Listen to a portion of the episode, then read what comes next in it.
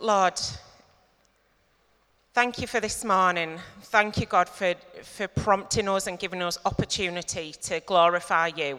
And thank you and praise you and worship you, Lord Jesus.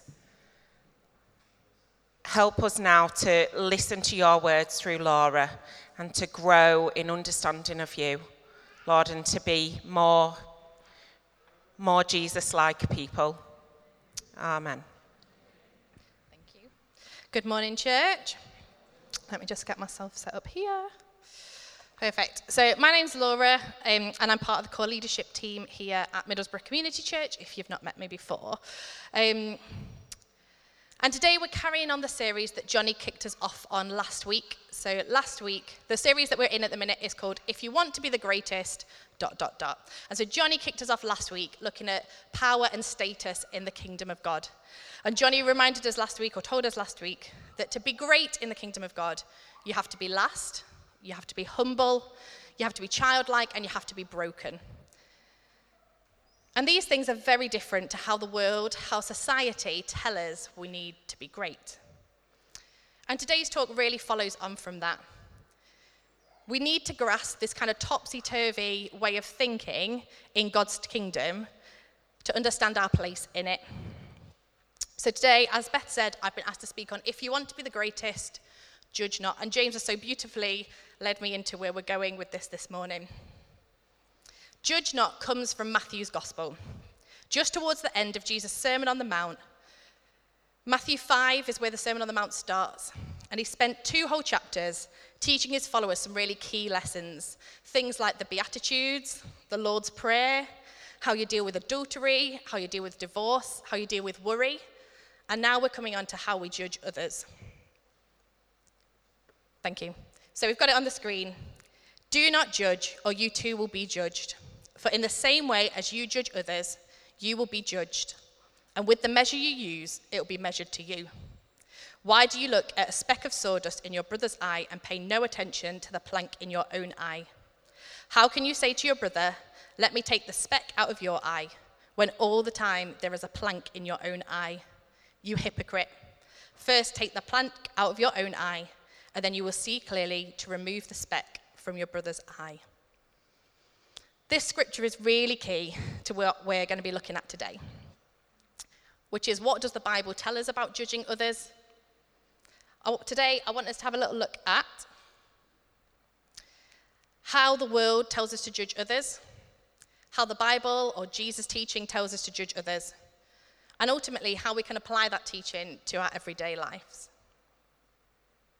Did you know that when we meet somebody for the first time, we make our first impression judgments about them within 7 seconds? Appearance, body language, attitude, and many other things affect the judgments that we make about people before they've even opened their mouth. I don't know if you've ever had interview training. I remember having some in college, ready to prepare us for the world of work. And there was a whole art to the handshake.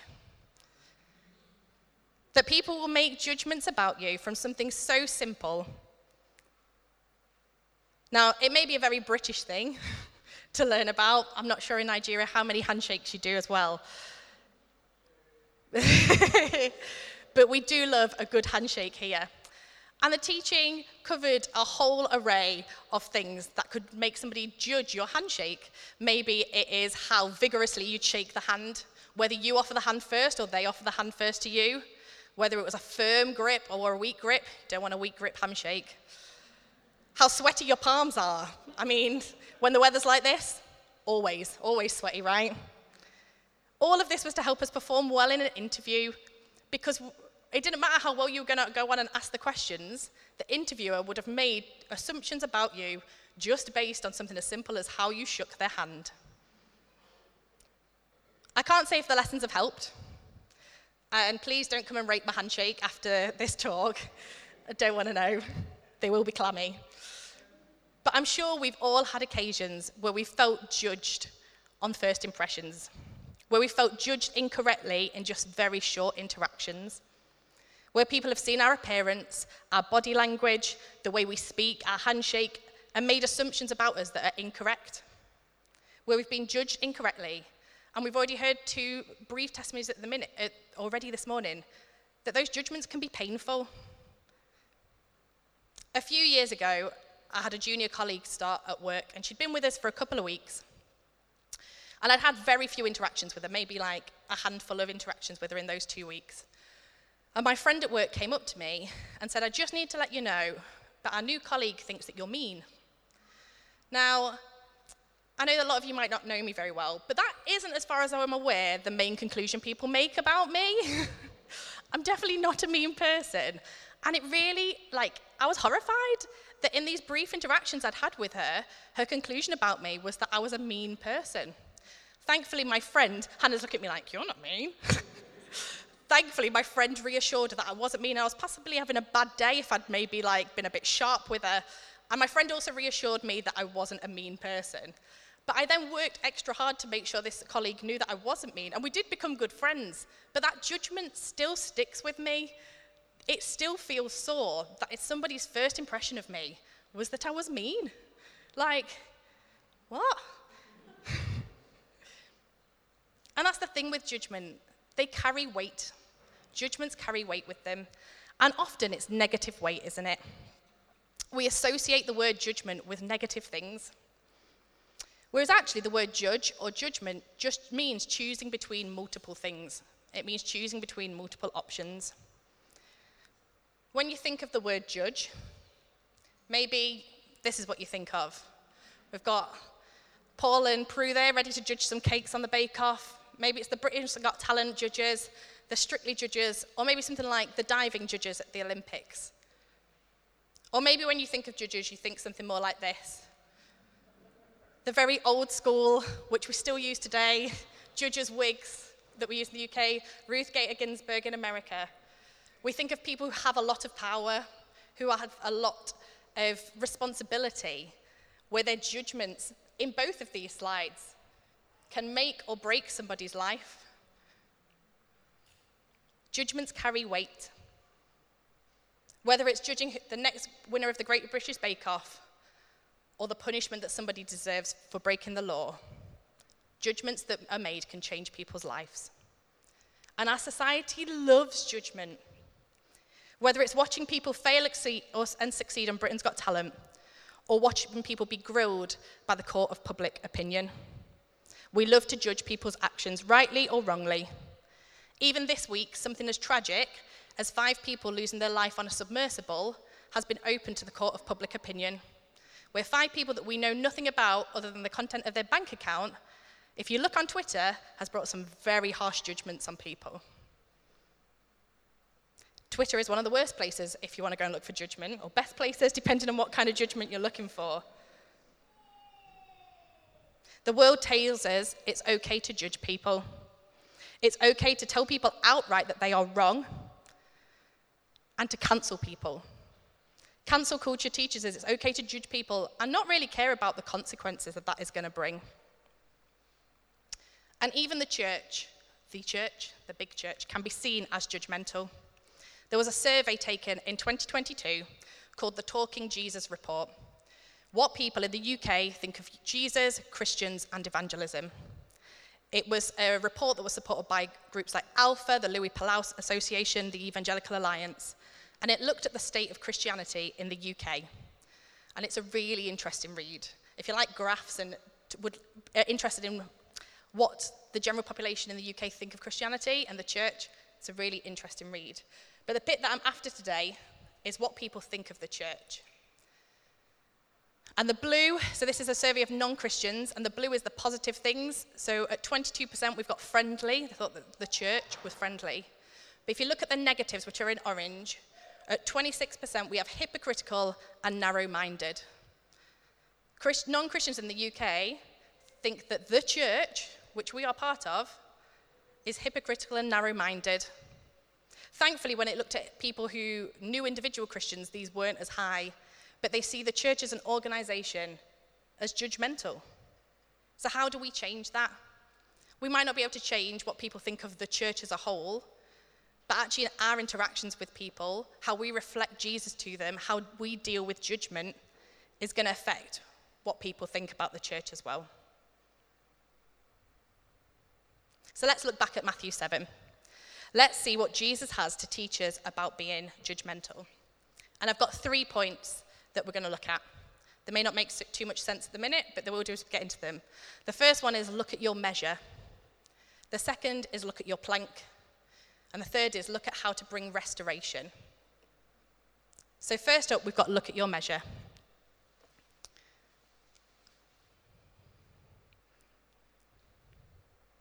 In verse 2, it says, verse 1 and 2, it says, "Do not be judged, or you too will be judged. For in the same way as you judge others, you will be judged. With the measure you use, it will be measured against you." Jesus is explaining here that judging people is a lot like measuring. And we even still use this image in our justice system. Outside the Old Bailey, which is the biggest court in the UK, or the highest court in the UK, is this statue of Lady Justice, with a sword in one hand and in the other, a set of weighing scales. Scales.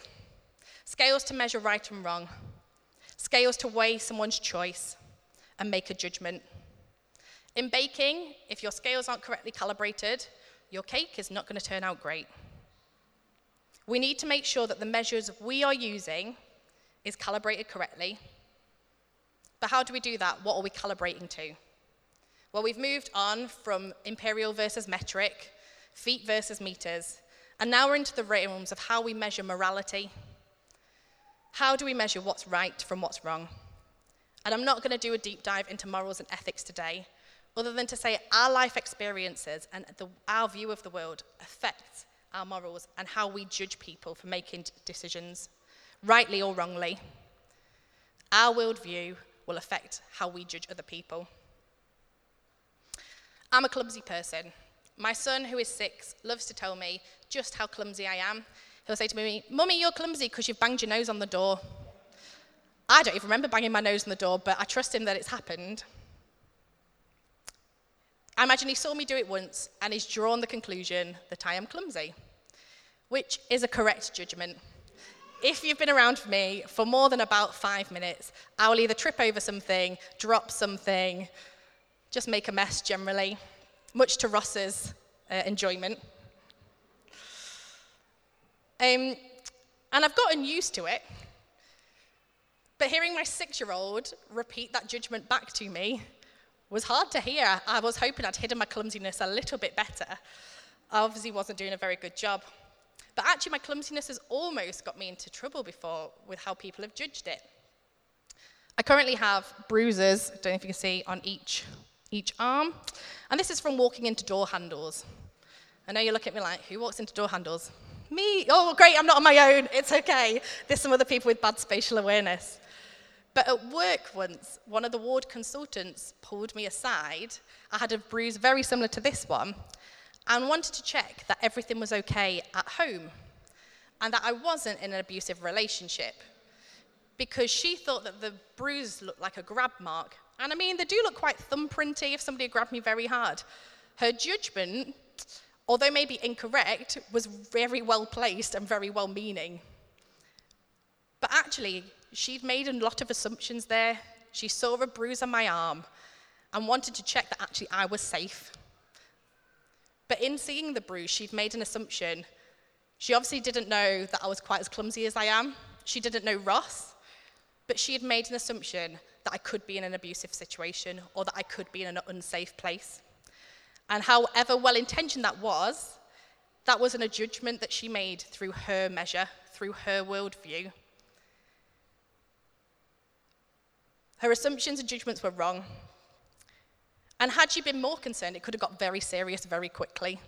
And thankfully, it was something that I could come home to Ross and say, "Ha ha ha, you know how clumsy I am? My consultant at work thinks that you're abusing me." Not a laughing matter, but it's something now that you look back on and think, oh, maybe I do need to cover my clumsy bruises up. But I could say to her I was clumsy, and that's where it come from. But how easy is it to see something and make a judgment and come to a conclusion that can be vastly wrong? When we judge people, often we're judging them on one interaction. We're seeing them do one thing. We've measured that one thing against our moral code and found them coming up short. And when we judge people based on that one action, we really start to dehumanize them. We stop seeing them as image bearers of God and as someone that deserves our judgment. As humans and as Christians, we're really, really good at seeing other people's faults and are really, really bad at reflecting actually on our own. So as we see this other person's faults, we heap all of our judgment onto them. We start to convince ourselves even that God sees them the way that we see them, that he agrees with our judgment that we've put on them, that Jesus is on our side judging them. Something like this. Me and Jesus on this side, and the sinner or the person I'm putting judgment on all the way over there. We raise ourselves up to the place of God. We make ourselves judge, jury, and executioner, and we put all of our judgment onto that person. In James 4, it says this, "Brothers and sisters, do not slander one another. Anyone who speaks against a brother or a sister or judges them speaks against the law and judges it. When you judge the law, you are not keeping it, but sitting in judgment on it. There is only one lawgiver and judge, the one who is able to save and destroy. But you, who are you to judge your neighbor?" James reminds us that there is one lawgiver and one judge, capital letters. We don't occupy that space. We don't need to become judge, jury, and executioner. There is thankfully someone much greater, much more merciful, much more wise, and much more just than us that occupies that role. Remember, we need to look at our measure. We need to look at what we are using to judge people on, at how we judge people. We need to look at our scales and see if they are calibrated to... We need to look at our scales, check the calibration, and remember that they are faulty. I love this quote from C.S. Lewis.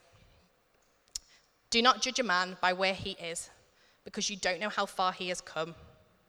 We don't need to be the judge, jury, and executioner, because there is one judge. There is one judge whose measure is always fair, whose measure is always calibrated correctly, and also knows how far we have all come. My second point is to look at your plank.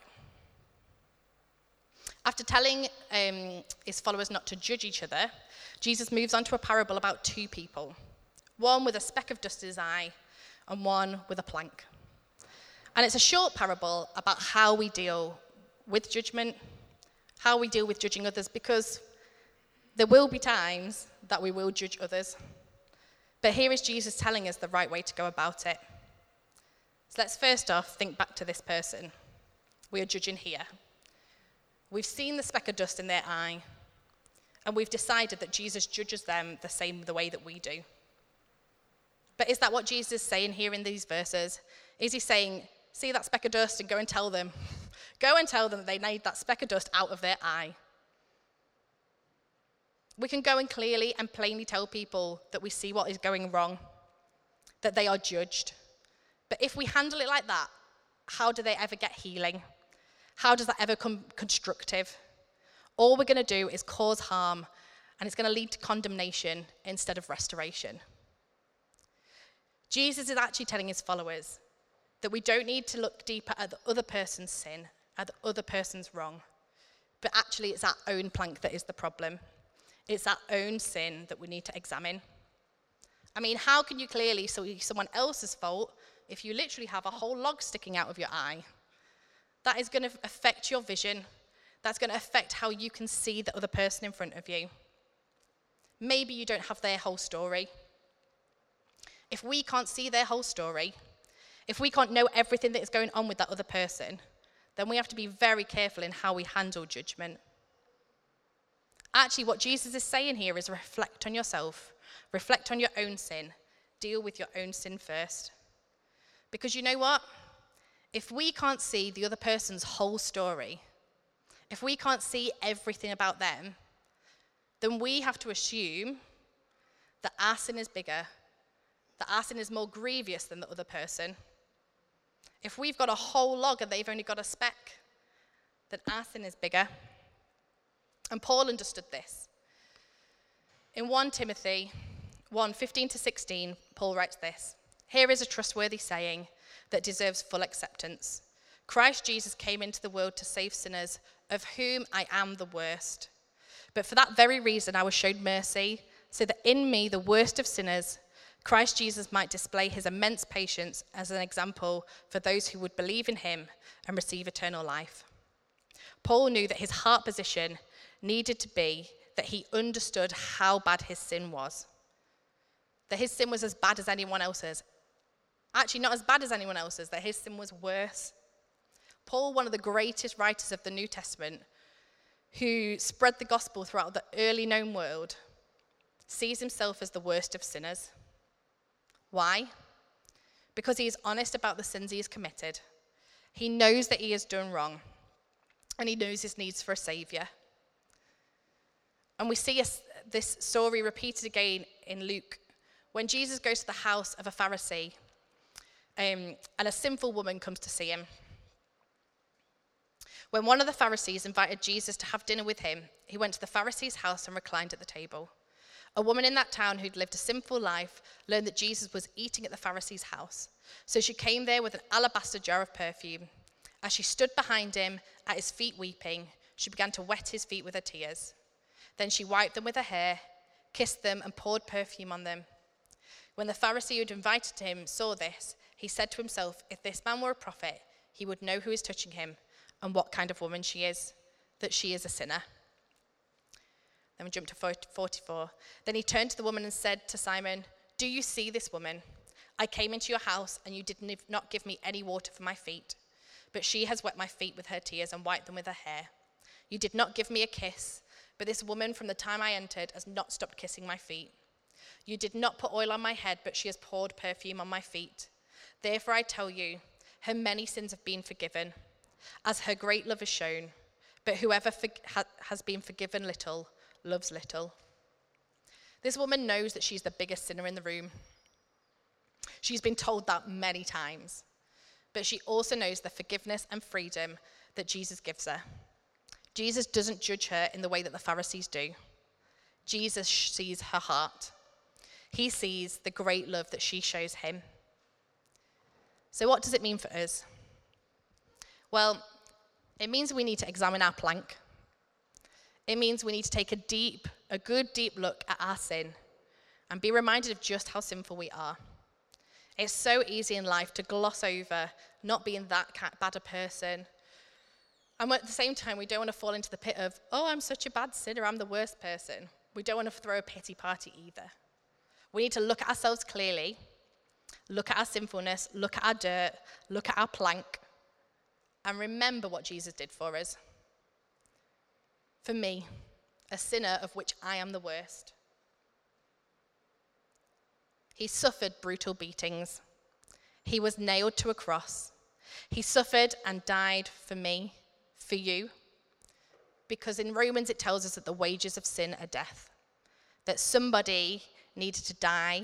Somebody needed to pay the price for our sin. And because of that, Jesus paid it all. Even in our deepest, dirtiest sin, Jesus replaces it with pure, holy whiteness. Jesus says to us, I see your sin, and I died for your sin. I see your sin, and I forgive your sin. I love you. I forgive you.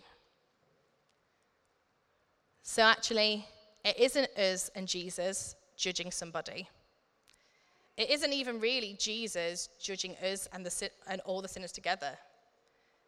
Might be cheesy, but it looks something a bit more like this. Jesus paid the price for us. Jesus paid the price so that we can come to him and be forgiven. So that even if our plank is a whole floorboard length, Jesus can forgive us of it. Or whether it's a tiny speck of sawdust, Jesus can forgive us of it. But actually, when we come to look at our brother's speck, when we come to look at that speck of dust in our brother's eye, we come in the knowledge of our own plank, of our own sin. We come knowing all the forgiveness and grace and love that we have been shown. And we realize it was never us and Jesus judging them. It was only ever Jesus giving his life for us. So look at your plank and remember all that you have been forgiven. And it is only out of that heart, it is only out of that realization that we can do point 3, which is to look at how to bring restoration.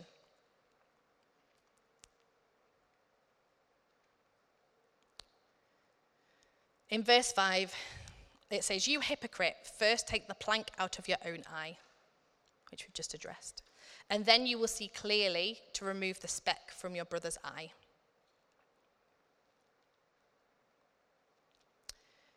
It's only once you have dealt with the plank in your own eye, once we have humbled ourselves, once we've remembered just how sinful we are, but also how much we have been forgiven, that we can help our brother with his speck. So how do we do that? As I've been researching this talk, I came across this quote in an article which said, "Our goal in confronting a Christian caught in sin is to gain back our brother or sister." I'll say it again. Our goal in confronting a Christian caught in sin is to gain back our brother or sister. It isn't to humiliate. It isn't to chastise. It isn't to condemn. It is to point them back to Jesus, to remind them that they are forgiven as we are forgiven, and to bring restoration. These conversations aren't easy, and they work best when we're in discipleship relationships with each other. Relationships where we are accountable to each other, where we grow together, where we sharpen each other like iron sharpens iron from Proverbs 27. We are meant to live in a relationship with each other. We are supposed to help refine each other, grow together, and point each other towards Christ as we become more Christ-like. But Jesus is telling us that there's a right way and a wrong way of going about that. Ultimately, we need to make sure our hearts are in the right place, so that rather than condemnation, we bring about restoration. Jesus in John 4 meets the Samaritan woman at the well. He knows her sins. Before she's even opened her mouth, why else would she be out in the middle of the day? Yet his interaction with her doesn't end in him chastising her for the life she has led. It doesn't lead to her judgment and condemnation. In fact, it ends with her believing in Jesus and spreading the good news to the Samaritans. She is not condemned for her sins, she is restored. And we see the same again in John 8, with the woman caught in adultery, who the Pharisees are going to stone. Jesus knows she has been caught in sin, but rather than condemning her, he tells the Pharisees and the teachers of the law, "Let any one of you who is without sin be the first to throw a stone at her." And everyone leaves. Jesus tells her, "Now go and leave your life of sin." Instead of a sentence of death, she is given a sentence of life, of a restored life. We need to have Christians in our life who will help us take the speck out. But we also need Christians in our life who will help us address the massive floorboards that we have stuck in our eye. We need discipleship. We need people around us to help us become more like Jesus, help restore us so that we can help restore other people too. So we've looked at how the world tells us to judge others. The world tells us that it's okay to judge others, regardless of the consequences. And it tells us that actually the world sees the church as hypocrites when we deal with our judgments. And we've looked at how the Bible tells us to judge or deal with judging. We've looked at, look at your measure. How are you measuring other people? What measure are you using them against? Because your measure will be faulty. Because there is one just judge, and that is God. And then secondly, we've looked at, look at your plank. We have to assume that we are the bigger sinner when we're dealing with people. We have to remember the grace and the forgiveness that we have been given before we can help somebody realize their own, before we can bring about restoration. Our goal in confronting a Christian caught in sin is to gain back our brother or sister. It isn't to condemn. It isn't to judge. And actually, the way we do that is by developing discipleship and accountability relationships, so that when we need to raise those things, when we need to point out that speck, we're in a safe place where we know that will be received well.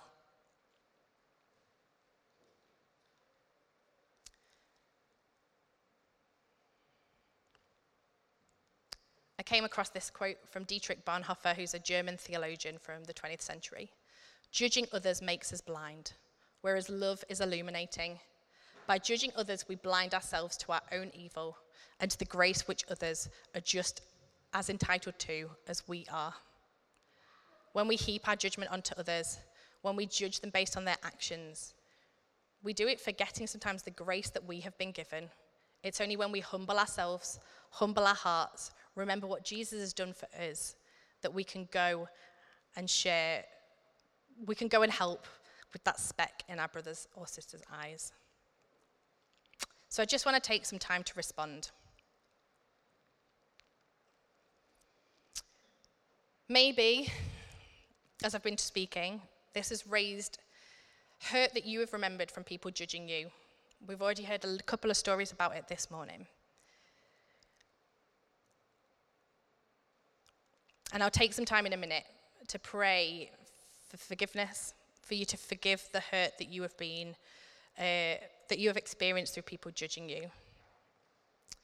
Maybe you don't know that Jesus forgives your sins. Maybe you don't know that Jesus sees that plank and he's paid the price for it on the cross. And maybe you need someone to help you be accountable. Maybe you need that relationship where you can sharpen each other and deal with whatever is in your eye. So I'm just going to pray for us.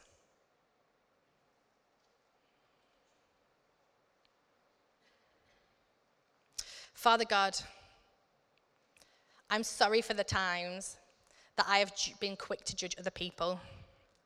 I'm sorry for the times that it's took me 7 seconds to make a conclusion about somebody, about your child, about your image bearer. I'm sorry, Lord, for the times that I have seen them as something other, as something that I can heap my judgment onto. I thank you, Lord, that you forgive us of our sins. I thank you, Lord, that you forgive us for the planks that we have in our own eye. And I pray, Lord, that you will help us to be able to examine our own plank, our own sinfulness, and remember the price that you've paid for us. I thank you, Lord, for your grace that we just don't deserve, but you heap it onto us. Thank you, Lord, that you are the just judge, that we don't need to be jury, judge, and executioner because you are the judge. And you don't judge. I pray, Lord, for anybody in the room who has hurt from judgments that have been put on them. And I just pray for your healing spirit, Lord.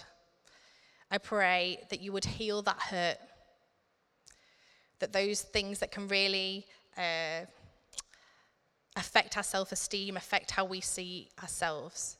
I thank you, Lord, that you see our heart and you see who we are. And I just pray for healing, Lord, for anyone that feels that they have been judged incorrectly and the hurt that that has caused. And I pray, Lord, this morning for anyone in the room who doesn't know you, who doesn't know the forgiveness that you give us. I thank you, Lord, that you died on the cross for me, that you died on the cross for everyone in this room, so that we can be free, that we can be free of our sin, and that we can have a personal relationship with you. And I pray, Lord, as well for anyone that is seeking that accountability relationship, that needs somebody to sharpen them as iron sharpens iron, to help mold us, to help mold them to become more and more Christ-like. We thank you, God, for your merciful love on us. And we pray, Lord, as we go out, as we go about our week, that you'll help us, that you'll refine us as we learn better how to judge. We pray, Lord, that actually as the church will be known not for being hypocritical, but actually for its love. Amen.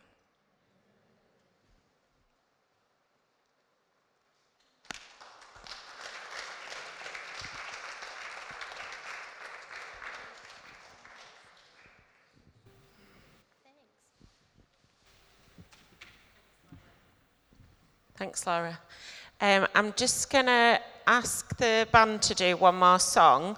And have we got a prayer team this morning? Give me a wave if you're on the prayer team.